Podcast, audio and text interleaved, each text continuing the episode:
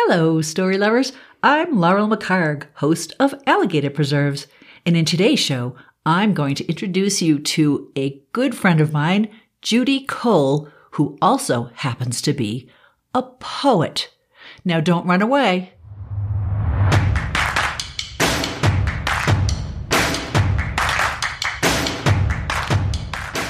Welcome to Alligator Preserves, a weekly podcast about revealing yourself through storytelling, story reading, and story writing, but probably not story arithmetic because that's not a thing. You just might surprise yourself with the secrets you'll uncover.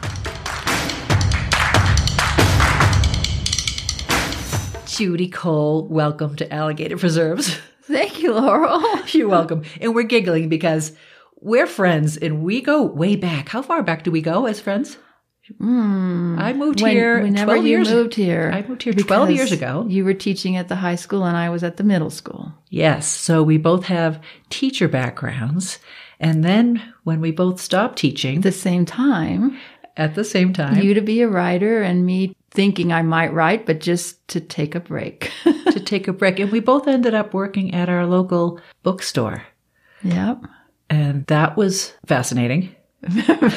and fun. fascinating and fun. Yeah. Yeah. And then work got in our way of writing. Mm-hmm. And so now we're going to talk about poetry. Now, you listeners out there, I can already hear your collective groan. because anytime I taught poetry back when I was a teacher, my students would groan whenever when I said, we get the poetry session coming up. What experience did you have with students in poetry? Oh, well, you know, I taught special ed, so I didn't do a lot of poetry because the metaphors and the imagery was often a lot of students who are categorized as special ed are very literal and it's difficult for them oh. to get the meaning out of the poem. I never I never considered that. That's that's fascinating. Yeah. The way I would break in with poetry would always be with haiku. Yes. 17 syllables. You know, you can only groan for so long. And I ended up getting some of the best poems from some of the young men in my classes. And it was just always fun to watch them counting on their fingers or tap, tapping on their legs or something to do the syllables. You know, I teach them how to do syllables and it's like a puzzle. Mm-hmm. And I think maybe poetry is like a puzzle in many ways. It, it often can be very puzzling and you're wondering what what did the poet mean by this word or or Oh, puzzling. I'm looking at it as a puzzle, putting together components to make a, a vision. And, and yes, it often is puzzling. Mm-hmm. What was your first experience with poetry? Can you think back way in back? In terms of way back or your first exposure? Well, I'm sure it was in school, again, in an English class. I was lucky enough to have been considered for a, uh, an advanced semester of ninth grade English in the summer, summer school back in Los Angeles Consolidated School District. You're, you're an LA girl? I am an LA girl. LA to Leadville. There's a story for you. Definitely. but that's another time. Anyway, I know that in that session we we got into some poetry. It was a really fun class. And then because I had taken I was what they called a midtermer. I had started school in February. So I had the first semester of ninth grade English in the spring. And then that summer I took the second. So then I come back in the fall where I should have been taking the second and I needed something and I took creative writing as an elective. And I know we got into poetry there, a lot of haiku and other poems, both reading and writing. And so I guess that was probably my first real, real experience. Well, I, I Googled poetic forms before you came over this morning and learned that there are 100 poetic forms, at least on this one web- website. And we're going to go over each of them today.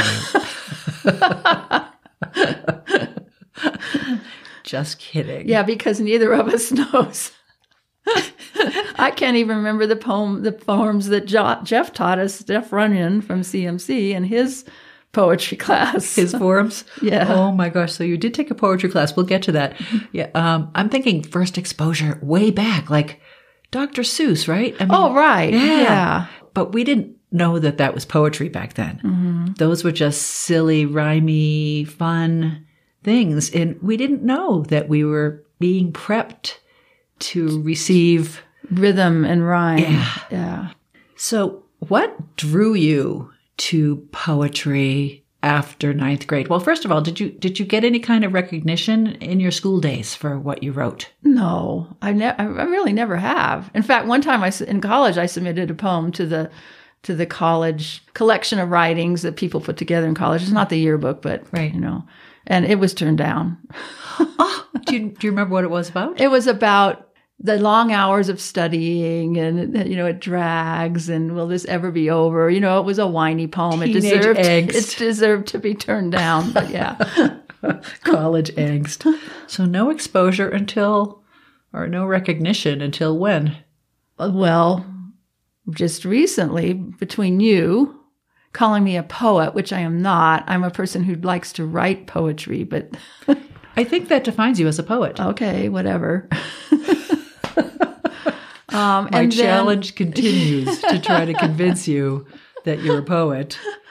And then for a while, because my my dear friend Kate Bell was involved in the Chaffee County Writers Exchange, um, and so I would go with her, or I would meet her down there. She was teaching in Salida or Buena Vista, and they would meet down there. And so I um, I would go down for their meetings because it gave me a chance to see Kate.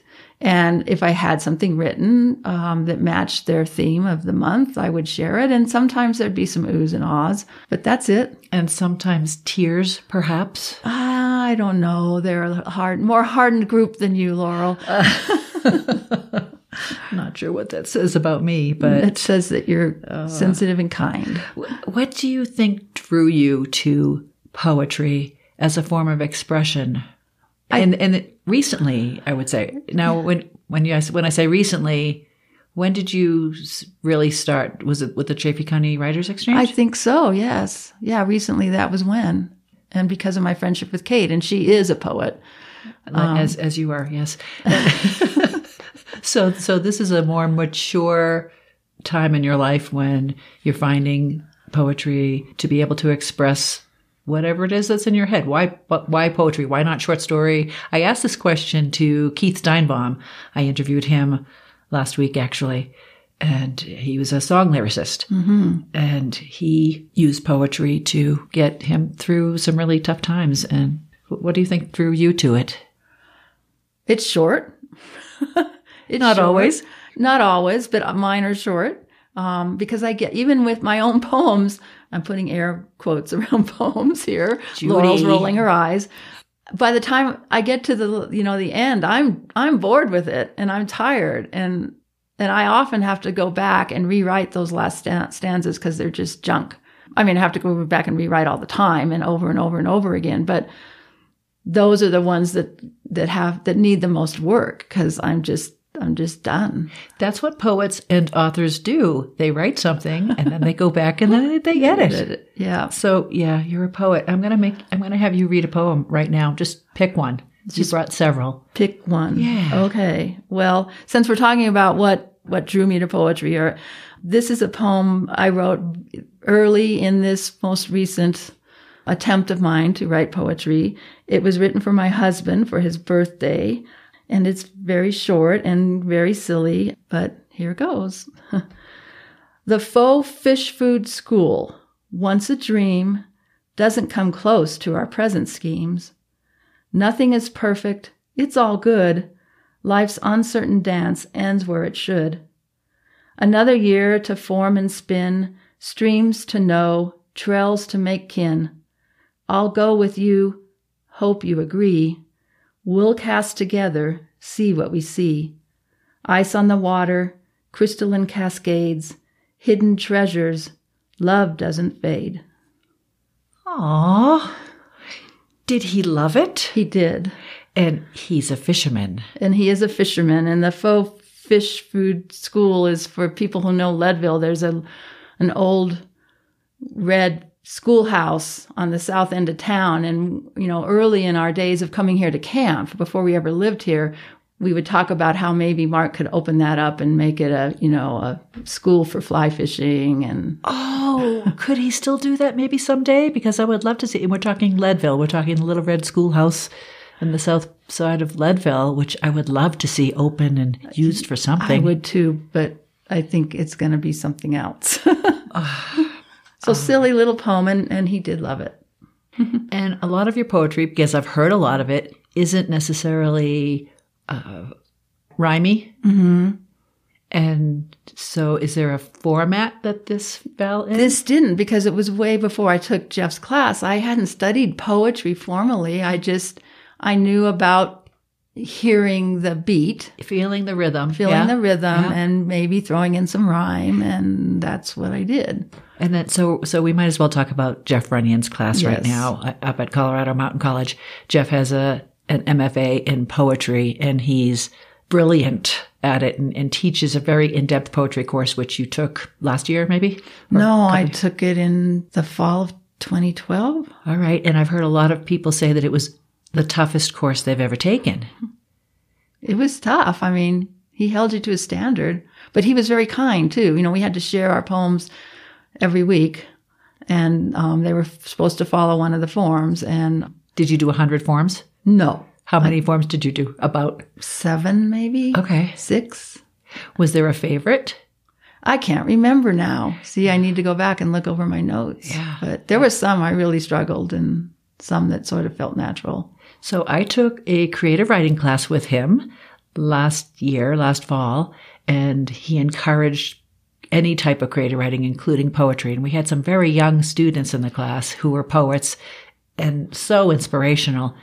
And I accidentally wrote a poem in dactylic pentameter, which sounds like a prehistoric creature.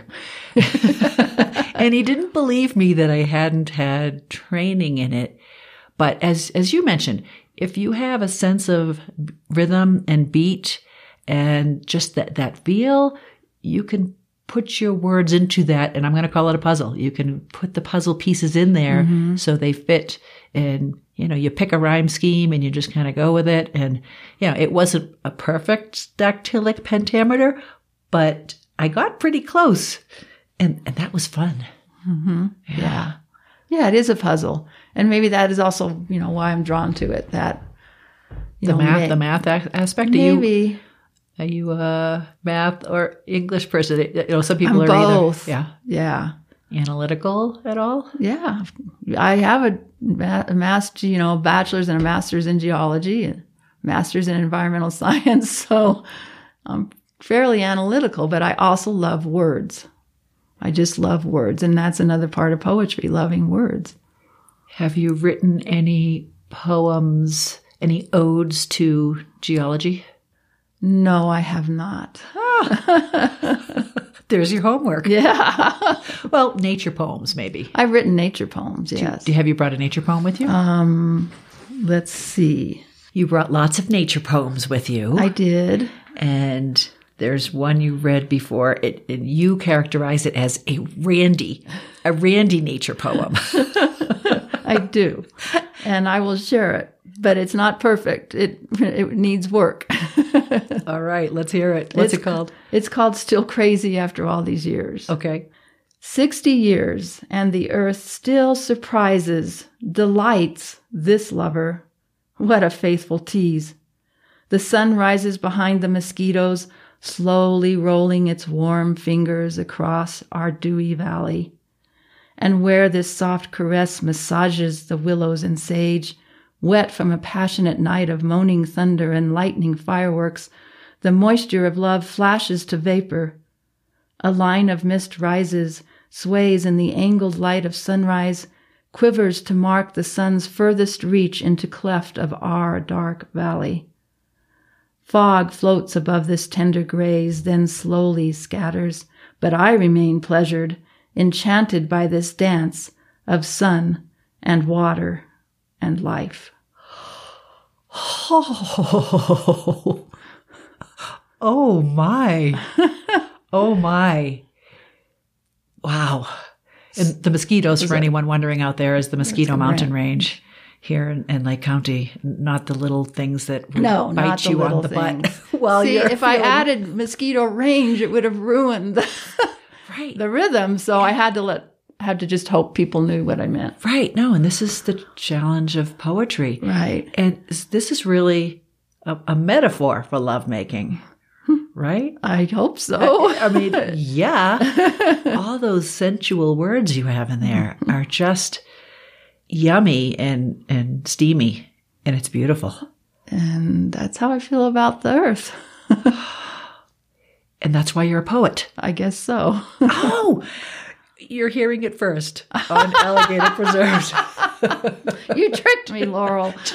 Judy is finally admitting she's a poet. oh my gosh. Poetry. Back in high school, I know that we groaned when we had poetry sessions.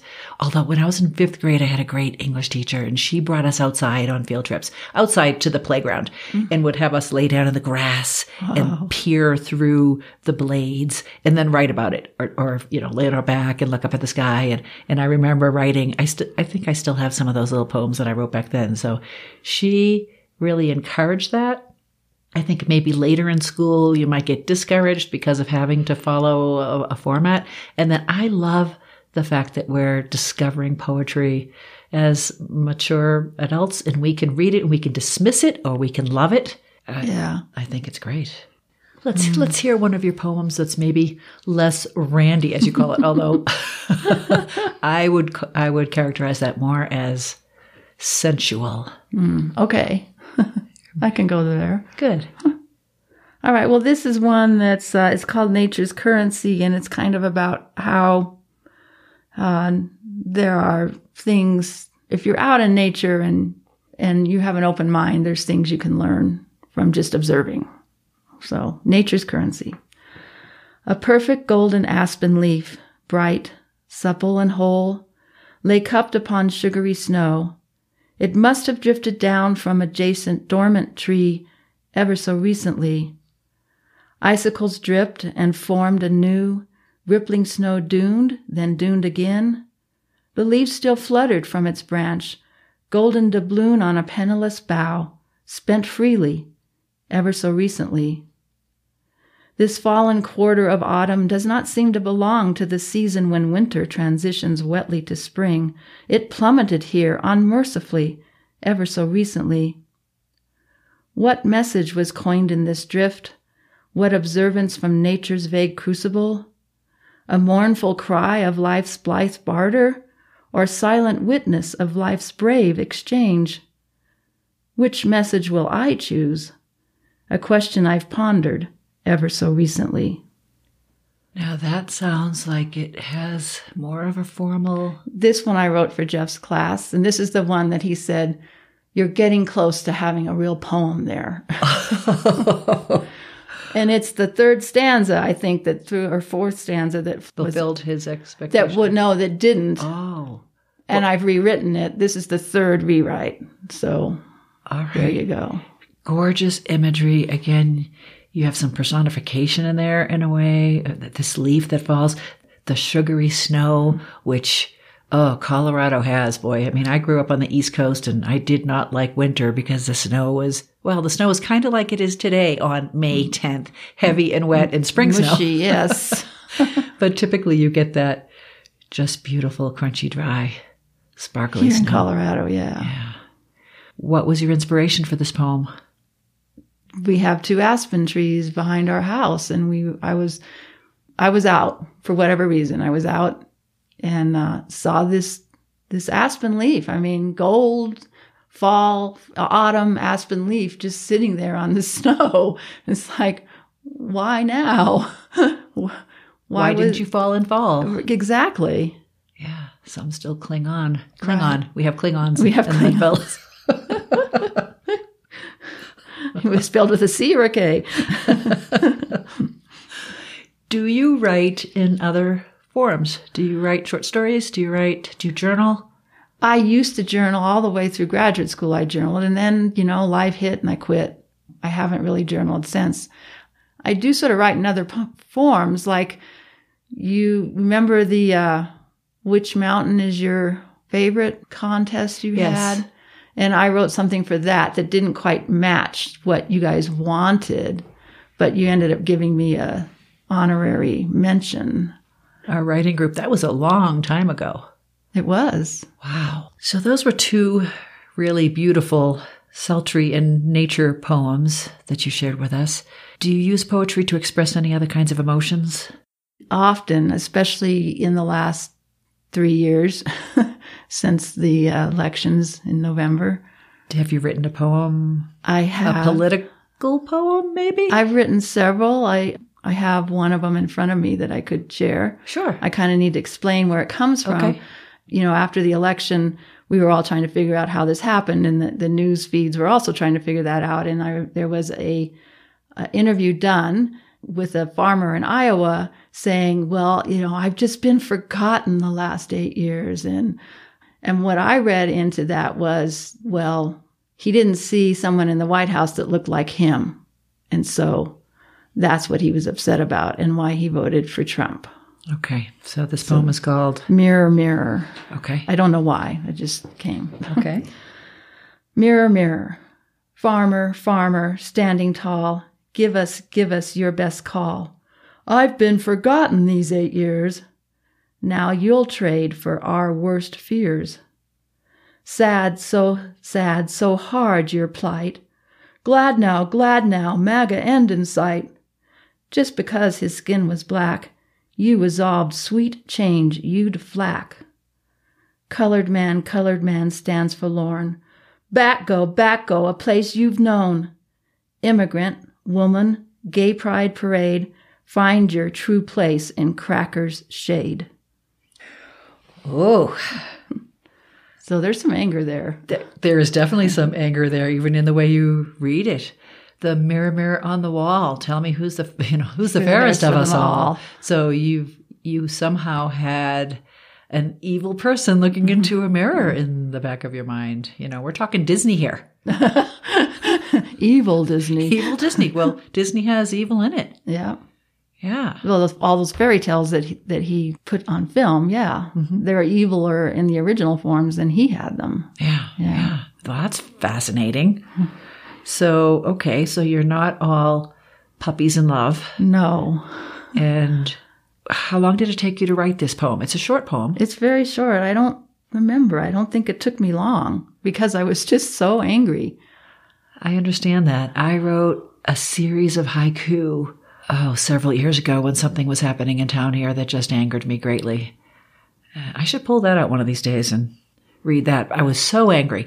But to be able to put it into a format that challenged me and took thought, I don't know, it helped somehow. Yes, yeah, because I could put some of of your- the anger away. Yeah. Yeah, Here it is. I've done something positive with it, right, even though it might anger some of our listeners, right? right. It sure could. writing angers people. Writing, writing in any genre, I think, is meant to elicit a response, some sort of emotional response, be it happy, sad, ang- angry, whatever.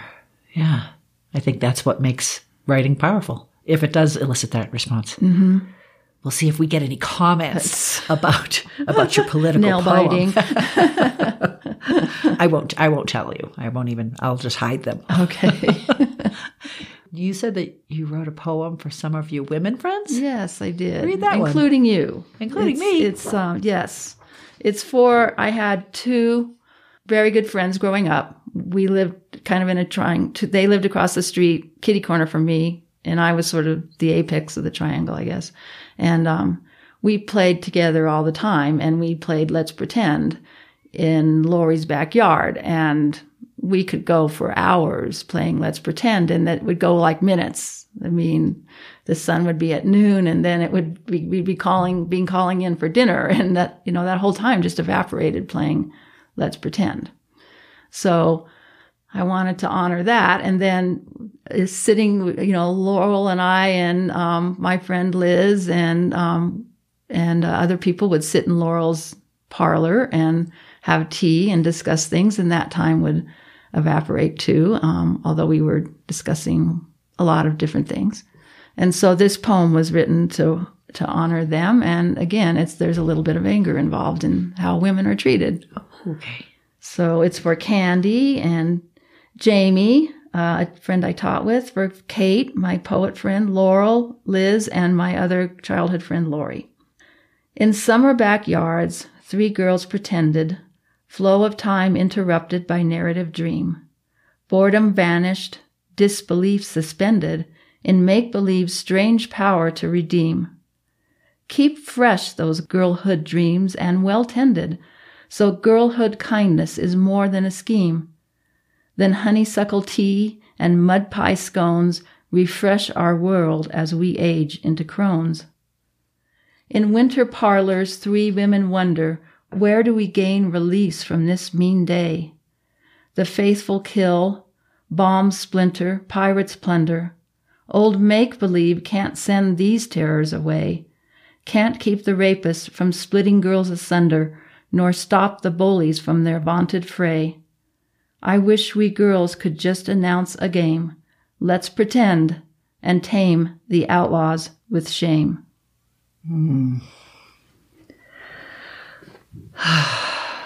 Let's pretend. That's You're also talking about the passage of time here, too. And a lot of poetry talks about that, addresses it. Uh, Where does it go? Does, does time fly? yes. Flies faster and faster, it seems. Yeah. Someone once explained to me that when you're two years old, one year is half your life. So it's, it's a huge amount of time. But when you're, oh, let's say if I were 60, one year is, you know, a 60th, which is a teeny little bit. And it gets shorter and shorter. Yeah. To my listeners out there today, I hope you're enjoying my episode with Judy Cole as we discuss poetry and how it's not that scary. I hope you might consider becoming a patron of the Alligator Preserves podcast. I'm a one woman operation here, and your contribution each month will help me find and share stories like this one that will entertain and maybe even inform you a little bit. Go to patreon.com slash alligator preserves to see how you can support my work. And now stay tuned as Judy's going to read a poem that made me cry recently. And it's about a cat. We are back with Judy Cole, who's finally agreed that she's a poet. Uh,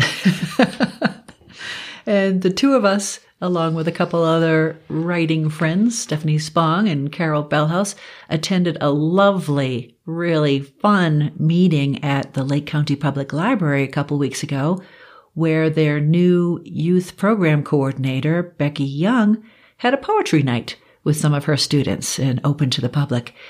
And it was just inspiring to see these young people. Oh, they were so much fun. Yeah, and a couple of them had to overcome a little stage fright, I think, mm-hmm. to read, share their work. But it was wonderful. And you read a poem about a cat. Mm-hmm. and I would really love for you to share that right now. Okay. Eh, because we've got a lot of cat people out there. and We have a lot of people who I think will be able to relate, Relate. to this poem. relate to this poem. Okay, it's titled in in an homage to Big Bang Theory, "Soft Kitty, Warm Kitty." I have mopped the last of her paw prints, messy cat. Swabbed the last consequence of a missed litter box, thoughtless arthritic cat. Laundered the last towel, sheet, and blanket, shedding cat, clawed cat, given away most of her things, pampered cat. I have slept through the night, no longer thwack awake for pets, demanding cat. Husband enjoys the length of his couch, commanding cat. Visitors no longer warned, hissy cat. So is she gone? When there is no longer fur in the lint trap, when I don't think she's just sleeping in the back room, when I don't expect her at the door, when we don't miss the force of her spirit and long evening pets, when she doesn't find me as I cry. Will she be gone? Soft kitty, warm kitty? Maybe. Probably. But always ours, terrible, troublesome, comforting, calico cat. You did it again. you had me in tears that night. And I, st- I don't know how you could read that without. I teared up that night and I'm kind of tearing up now, but I'm trying not to. We had this cat for 19 years and she died in her sleep a few weeks ago. So, and it took me a long time to write this. I wrote it in my head any number of times. Really? Yeah. What was the first line you put to paper?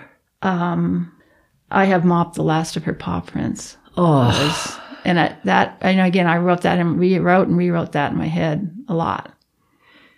that got to me immediately. And so that set me up for the end of the poem. And you do it so subtly and beautifully.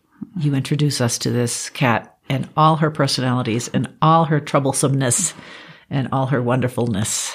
What was her name? Ellen. Ellen. Yep, she was named. We let all. We've had three pets in our married life, and um, they all named themselves. Really? And yes, the first one, a miniature dachshund, we let our older daughter name her, and um, she had a whole list of German names.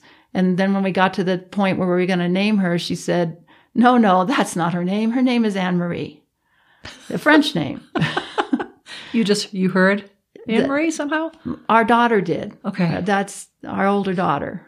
Okay. And then Ellen was our the second pet to come to our life, and so we let our younger daughter name her, and she was going to name El- our younger daughter was going to name the cat after a um, anime character. And then again, the younger daughter said, "No, that's not her name. Her name is Ellen." So, and then with the third one, another miniature dachshund, we couldn't think of the name, and so we all had different names. So we decided to write them all down on pieces of paper and scatter them around the floor and let the dog name herself. Oh, And the dog went immediately to Lucy.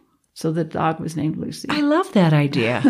Parents out there or new pet owners, that's a great idea because family members might not always agree. Let the pet pick their own name. Mm-hmm. oh, that's fun. And those were all sort of homages again to Anne McCaffrey, who wrote the Dragon Riders of Pern series, where the dragons named themselves. The dragons transmitted the their name to their the, the child they picked to be their rider. And then the right, and then they said that the children then would say her name is or his name is. And then you mentioned the Big Bang Theory. Yeah. This one too. And I- Soft kitty, I'm, warm I'm not kitty. a. I'm not a follower. uh, everyone tells me I need to follow that, but did they have a? they have one of the characters' mom would sing him this short little song, Soft Kitty, Warm Kitty, when he was sick or upset. And then he makes his friend, he's now 30 years old, and he'll make his 30 year old friend sing him that song. As he also makes them rub Vicks Vapor Rub on his chest or bring him hot soup or something. Maybe I'll try it again, so I don't get any hate mail from from being a Big Bang Theory hater. You're not a hater. Which I'm not. I just- haven't. I, I haven't learned to appreciate it yet. Maybe it's it's it has a laugh track, doesn't it? No, oh, it has a doesn't? live audience. Oh, maybe it's that I'm having trouble with. Maybe I just need to get over that. Well, during that same night with Becky Young, and thanks, Becky, shout out to you because you're doing a great job. You did something with nonsensical poetry. Can you remember? ah, Can you remember what she called it? Oh, frack? It was a bizarre word. Word. I'll have it in my show notes. I'll have a link to it in my show notes. We'll ask her because I wouldn't even know how to spell it. But basically, nonsensical poetry, where you use a lot of sounds and automatopoeia and things that just don't really make sense. So we talked about some kind of fricker fracker, whatever nonsense poetry. And shortly thereafter, our son Nick was visiting, and I was talking to him about about it. And he asked me if I had read any Gertrude Stein. Have you? I, yes, I have. You know, here and there. Here and I've there? never read a whole book, you know, of her poetry, but yes. Do you recall how you feel about her poetry? It's puzzling, Back to that word again. Yeah. Well, but I like it.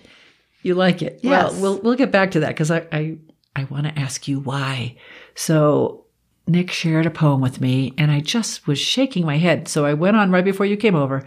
I went online and I found stanzas in meditation, and the, she has many. And so let me just share this one with you. There's only one punctuation mark. It's at the very end, and it's a period. All right, here we go. She may count three little daisies very well by multiplying to either six, nine, or fourteen, or she can be well mentioned as twelve, which they may like, which they can like soon, or more than ever, which they wish as a button, just as much as they arrange, which they wish, or they can attire where they need, as which say, can they call a hat or a hat a day made merry because it is so? Period. See, here's the thing with read poetry for me. I get caught up early on and then I lose it. So I'm caught up in the thinking about the three Daisies. the six, nine, and then skipping to 14. And then she comes back to 12 because three, six, nine, 12 are multiples of three, but 14 isn't. And so I'm thinking about that and then I miss the rest of it. So there's a lot of poetry that I have to read myself, like your batik poem, to get it. Okay. And I, that's happened to me with this. And maybe instead of just dismissing this as jibber jabby, You have to jabber, think about it. you have to think. You have to think about it. One of my first classes when I went to Smith College was lyric poetry, and here I was, leave, you know, going from high school to my first semester at college, and lyric poetry scared the heck out of me. Just the title of it, and I didn't want to take it, but I had to because I had to fill a requirement. It ended up being the best class one of the, I'll say one of the best because there were many good classes, but one of the best classes I ever took. My teacher, Ms. Scarda, taught us how to read poetry and how to deconstruct it. There's a word for you, deconstruct it. And I think I would have to spend a long time with this one. But just as you did in listening to this, and you haven't read this poem before, you just heard me read it mm-hmm. right now, you're already picking up on the patterns with the numbers. And, you know, you start with three daisies. And for me, I wasn't so focused on the numbers as the she loves me, she loves me not with the daisy plucking off the little petals. And so I don't even know. I don't even know what this means, but it's a stanza in meditation. Right. You've got to meditate on it. Yeah. And lately, you know, my husband and I have been watching some shows on Amazon Prime that while we're watching it, we think, "Ah, this is so stupid. You know, uh, the characters are so stupid. They do dumb things and we, we, you know, we're almost so sick of them. We don't want to continue the series. But then when it's over, we've both commented that we're still thinking about it.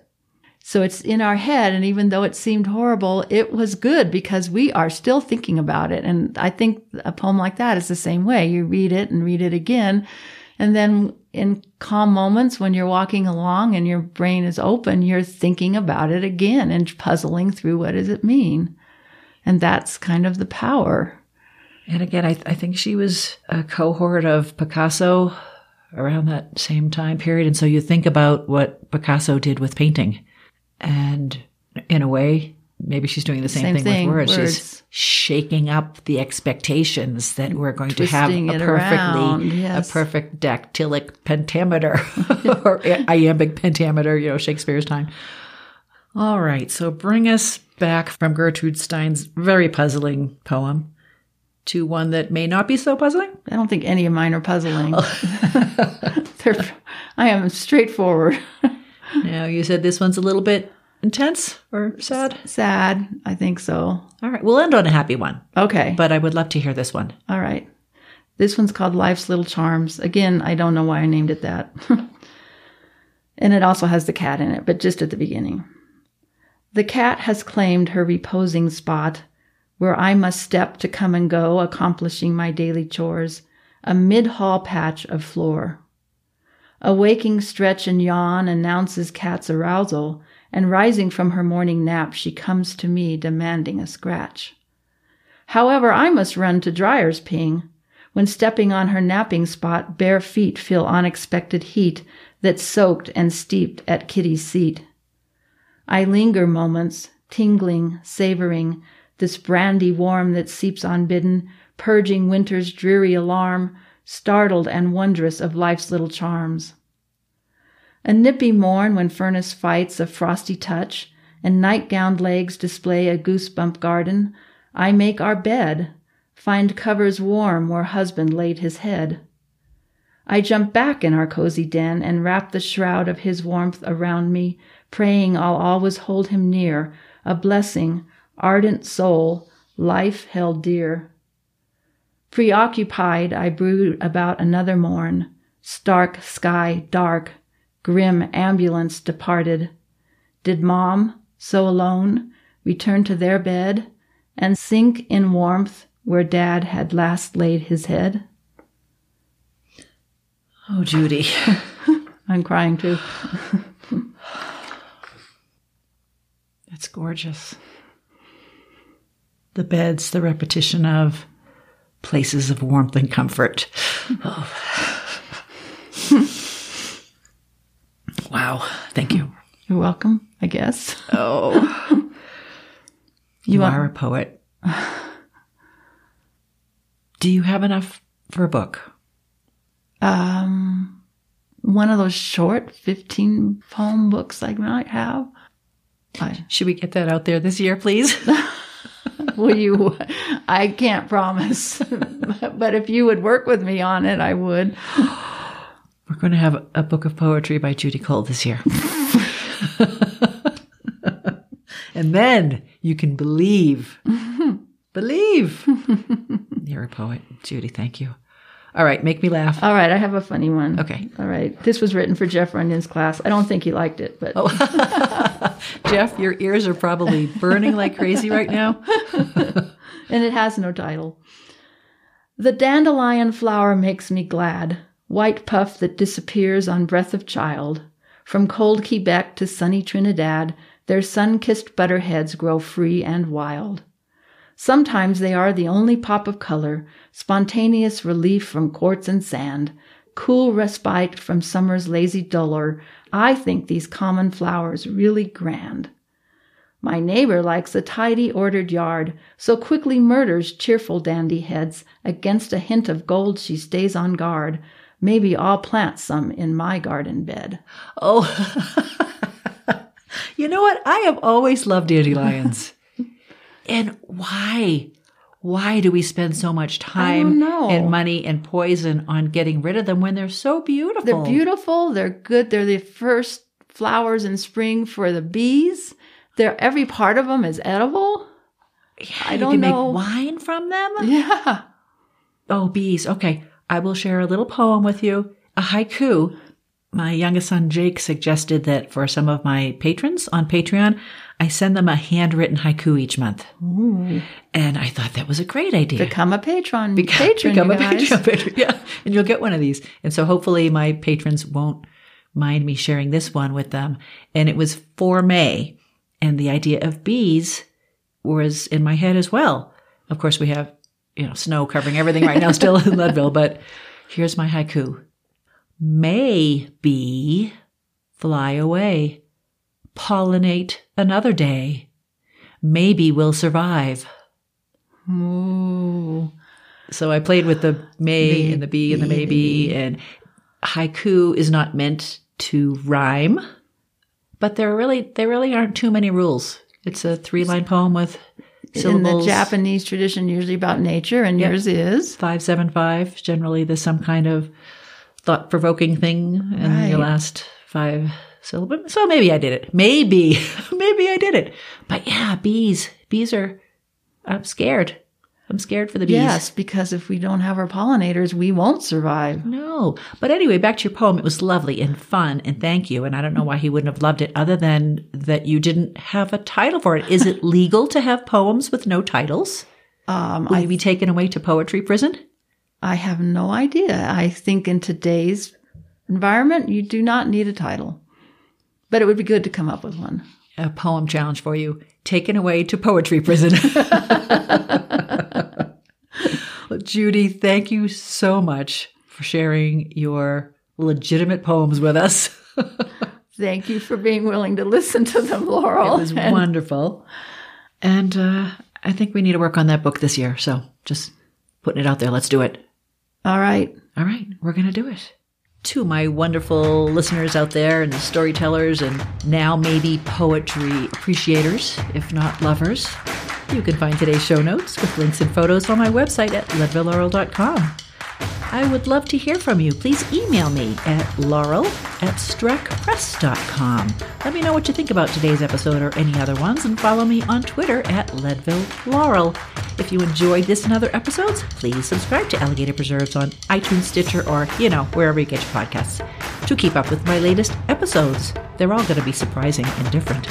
And tell your friends about my podcast. I hope you help support me on Patreon. Check out the rewards you'll receive. Obviously, at a certain point, you'll get a handwritten haiku from me every month, and it'll be different. And I might even put a note too in addition to the haiku, so think about that. And join me next time when I'll talk about something completely different. Until then, Judy, do you have toast in the morning ever? Yes. What kind of preserves do you use? Um, strawberry. Strawberry. Yeah, I could try alligator. You could try. Yeah, I would say stay away from the alligator preserves. They're, they're dangerous. They're a little stringent. scary, scary preserves. anyway, I'll see you around town. yes, definitely. All right, bye. Bye. Alligator Preserves is hosted and produced by Laurel McHargue, with technical support provided by her husband, Mike McHargue. Follow her on her website at leadvillelaurel.com, where she writes about life, real and imagined. If you enjoyed this podcast, you might enjoy her books. Find her work at amazon.com.